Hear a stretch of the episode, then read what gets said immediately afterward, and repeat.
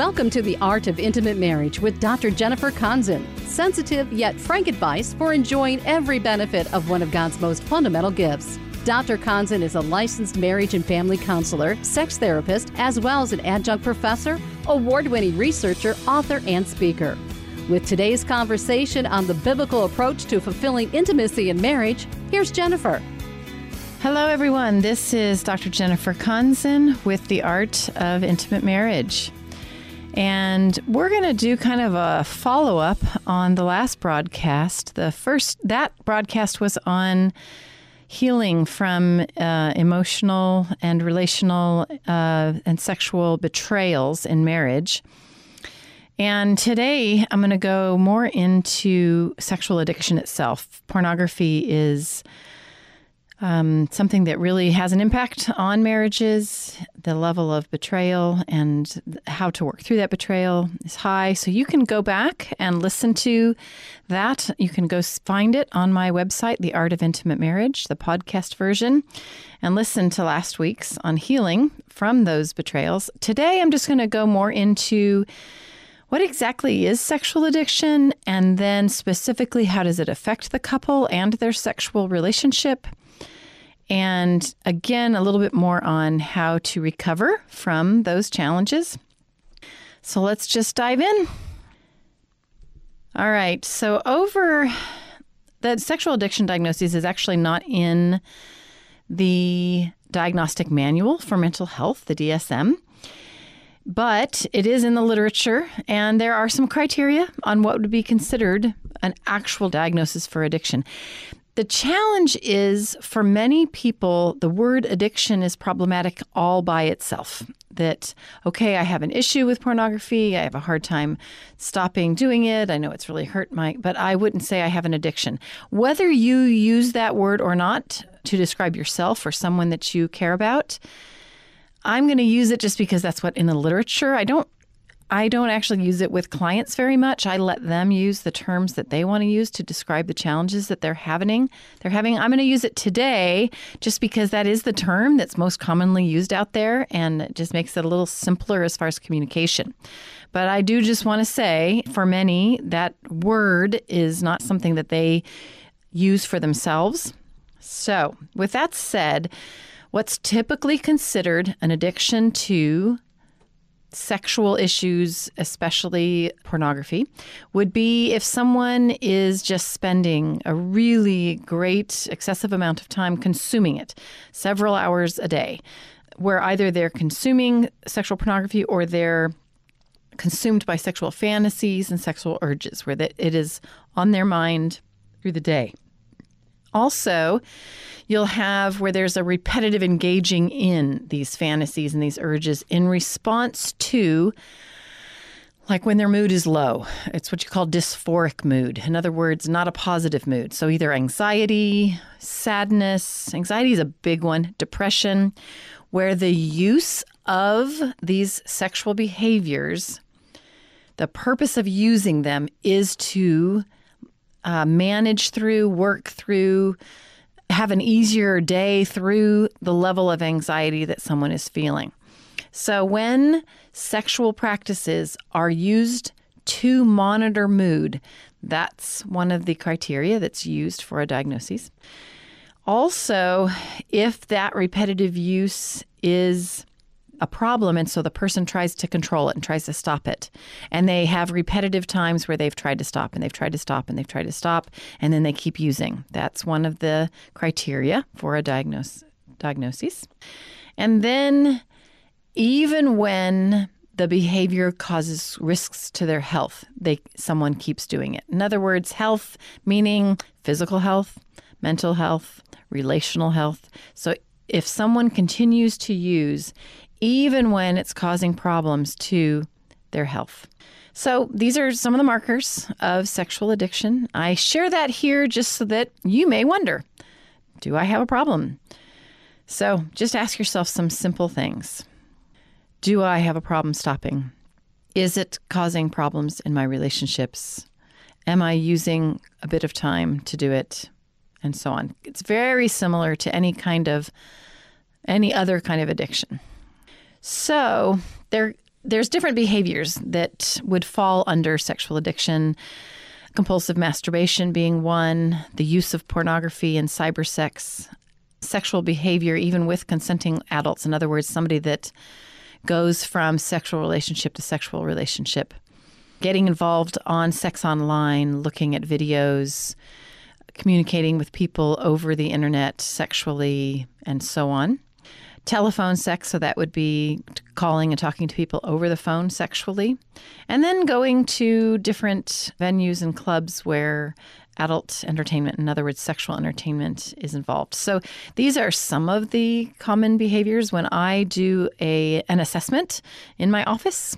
These are the things I check to see how much someone's involved in these different things. Specifically with cybersex, so that would be the use of the interaction, the sexual interaction with others that's done on the internet. So that's either through discussion groups or looking at materials on the internet. So that's what cybersex means. And so sometimes what people do is they access pornography online, or they listen to things, or they watch video, or they're texting, or they're in a chat room. So it can be in that manner.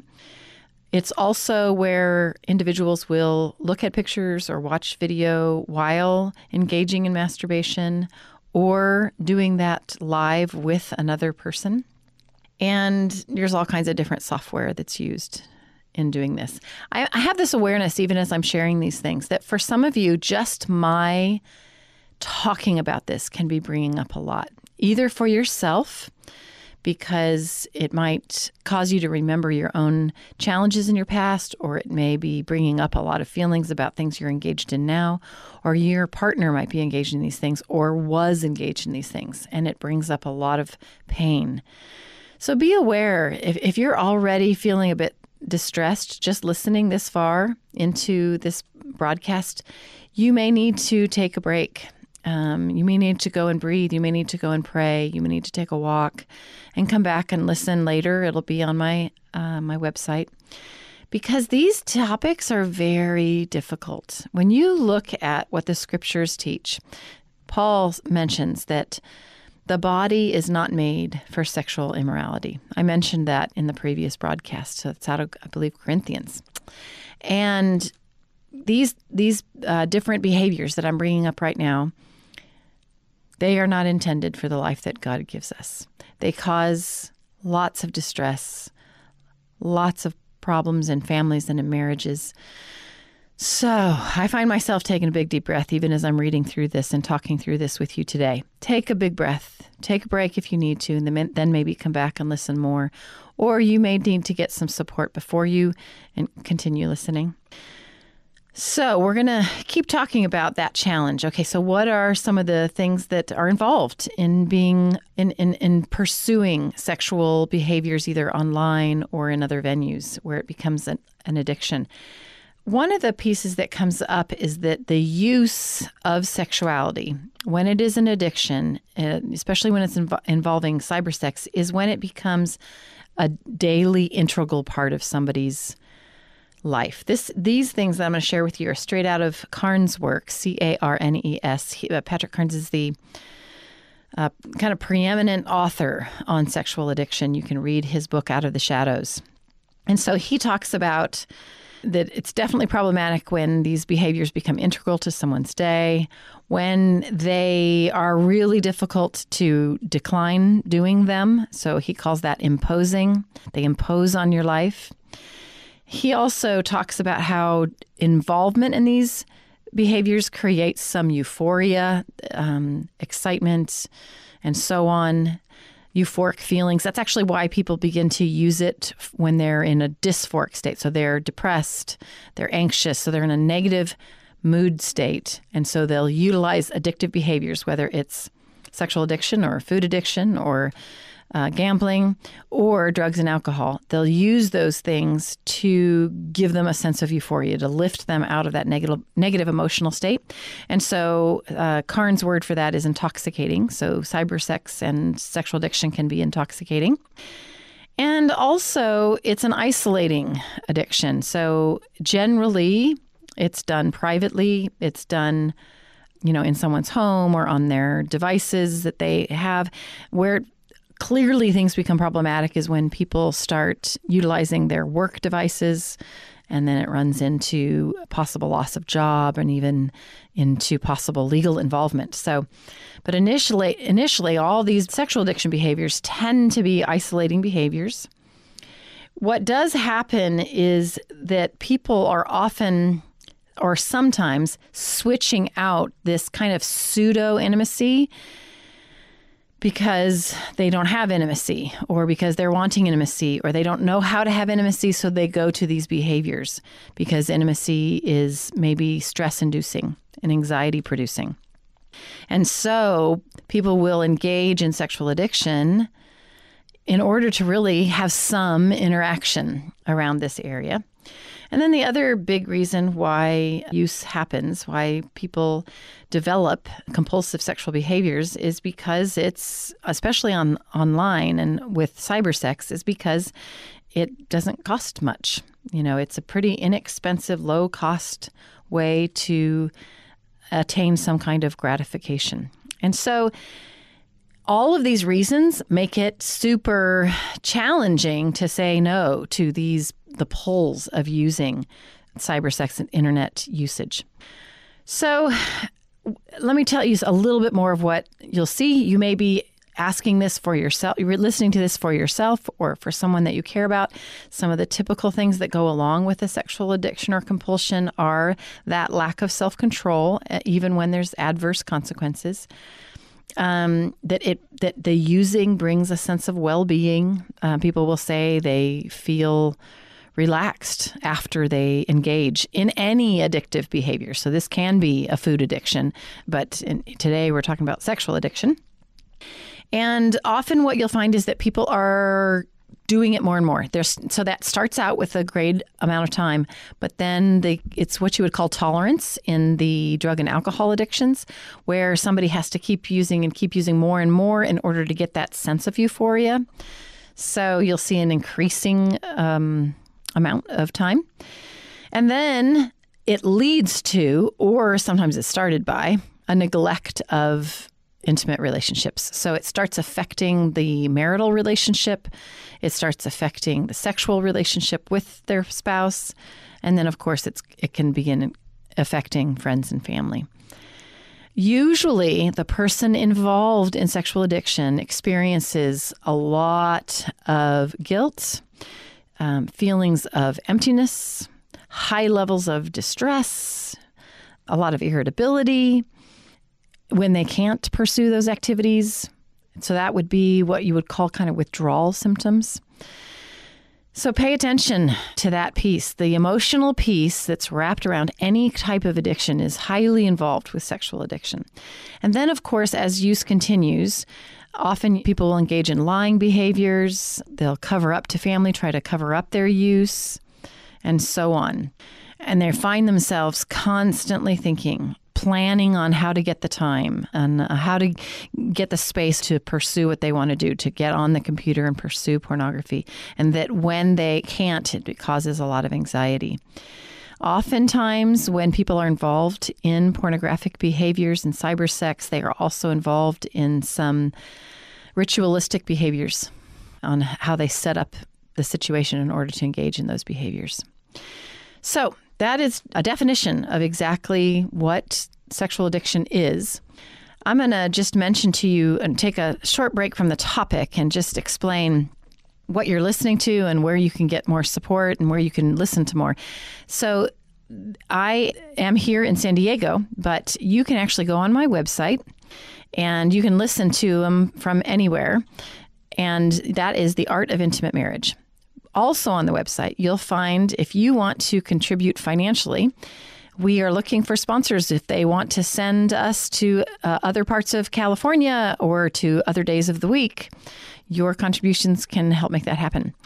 Also, you can go and pick up my book, The Art of Intimate Marriage. You can find it on Amazon. It's also linked on my webpage, The Art of Intimate Marriage. And then you, this may be bringing up all kinds of questions. Whenever I start talking about sexual addiction, it brings up lots of questions. You may have them. Go ahead, send me an email at jenniferkonzen at yahoo.com. My name, Jennifer, and then K O N Z E N. No spaces, no dots, no dashes, just Jennifer Konzen at Yahoo. Send it to me, and I will bring up, and I do include those the answers to those questions on the broadcasts. You can listen to pre, all the previous broadcasts on my website as well. Okay, let's get back to our topic. One of the things that really comes up for those dealing with sexual addiction is the impact that it has on someone spiritually, on themselves, on their own mental health and how they view themselves, on the relationship, on the marital relationship, and then on the family.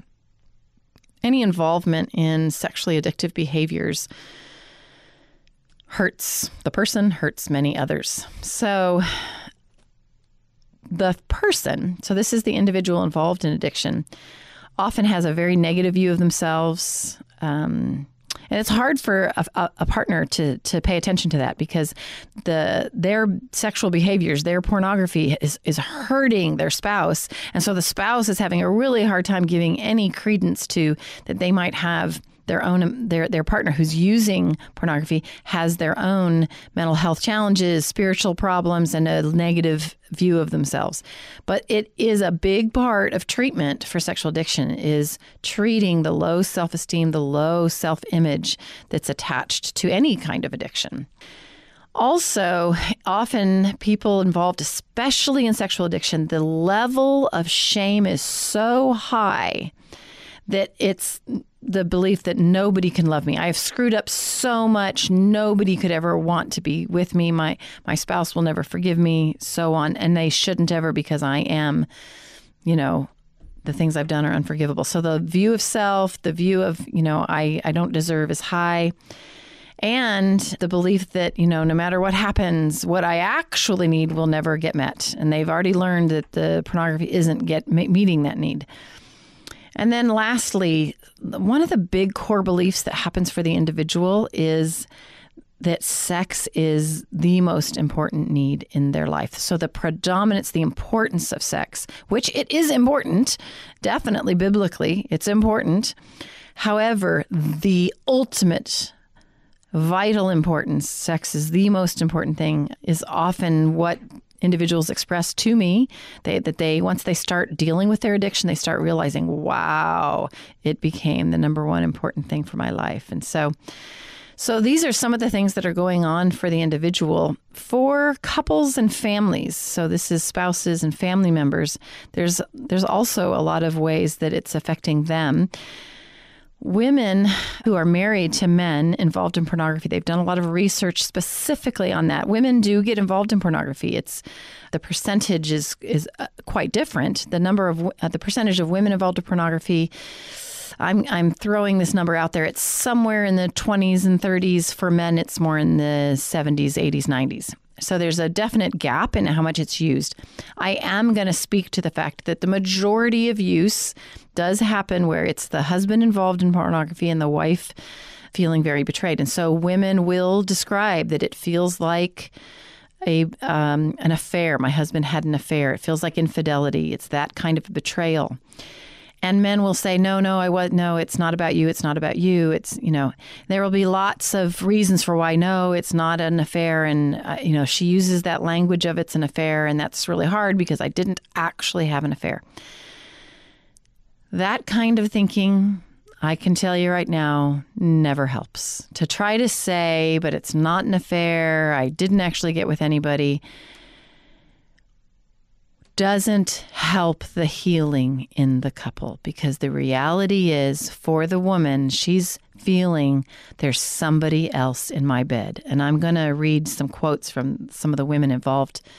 Um, in some studies where they've they've you know just studied the words of these women and what they're fe- feeling and thinking uh, when their their partner there has been involved in pornography about 68% of couples that where one or one of them is involved in pornography, about 68% that their frequency of sex went down dramatically.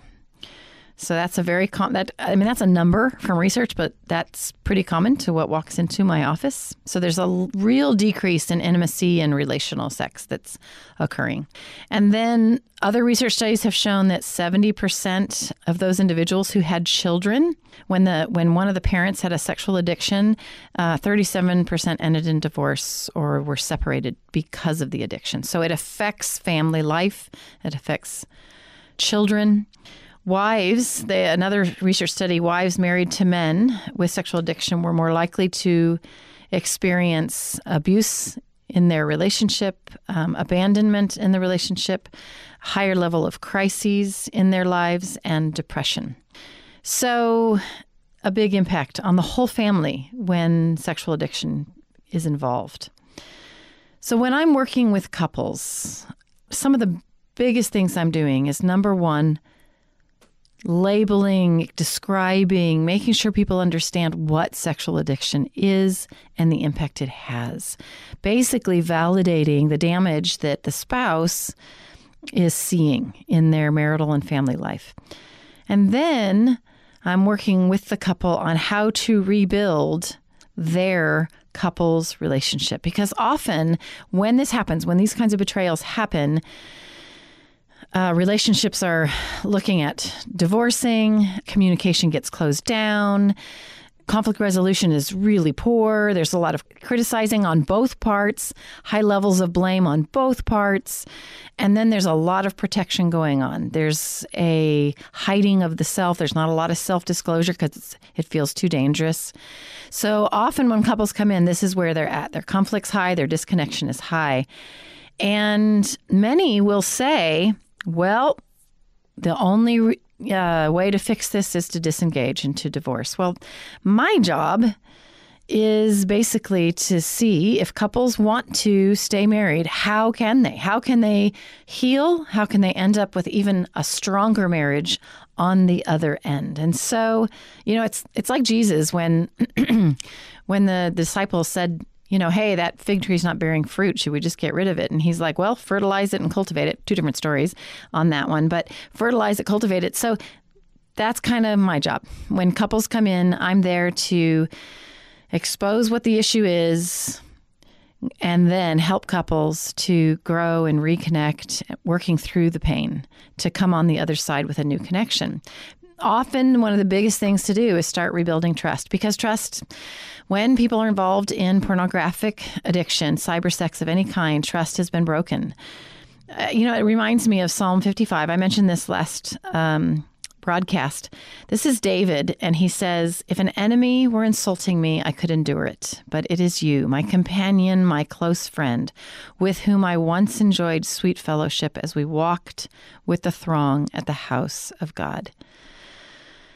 So this when I when couples read this scripture, it's very helpful for the spouse, the, the person who's been using, who's been involved in addiction to realize that this is what it's like for their partner, that the person they trusted, that that'd be one thing if an enemy hurt them in this way, but this is their partner that they love, that has that they once enjoyed sweet fellowship with, that is now insulting them and has now betrayed them. So it is a lot of rebuilding of trust. If you look at Titus 2, verse 10, what that says is those who are, you know, changing things in their lives, they should show that they can be fully trusted so that in every way they will make the teaching about God, our Savior, attracted, attractive. Those involved in recovery from addiction do have to show that they can be trusted. I often have the person who's been involved in addiction usually very frustrated that their spouse is expecting X, Y, and Z.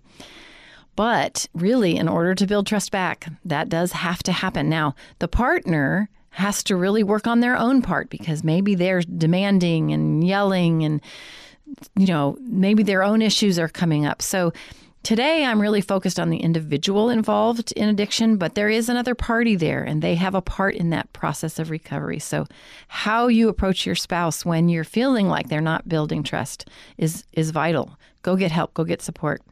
Proverbs 13, verse 17 says, A trustworthy envoy brings healing.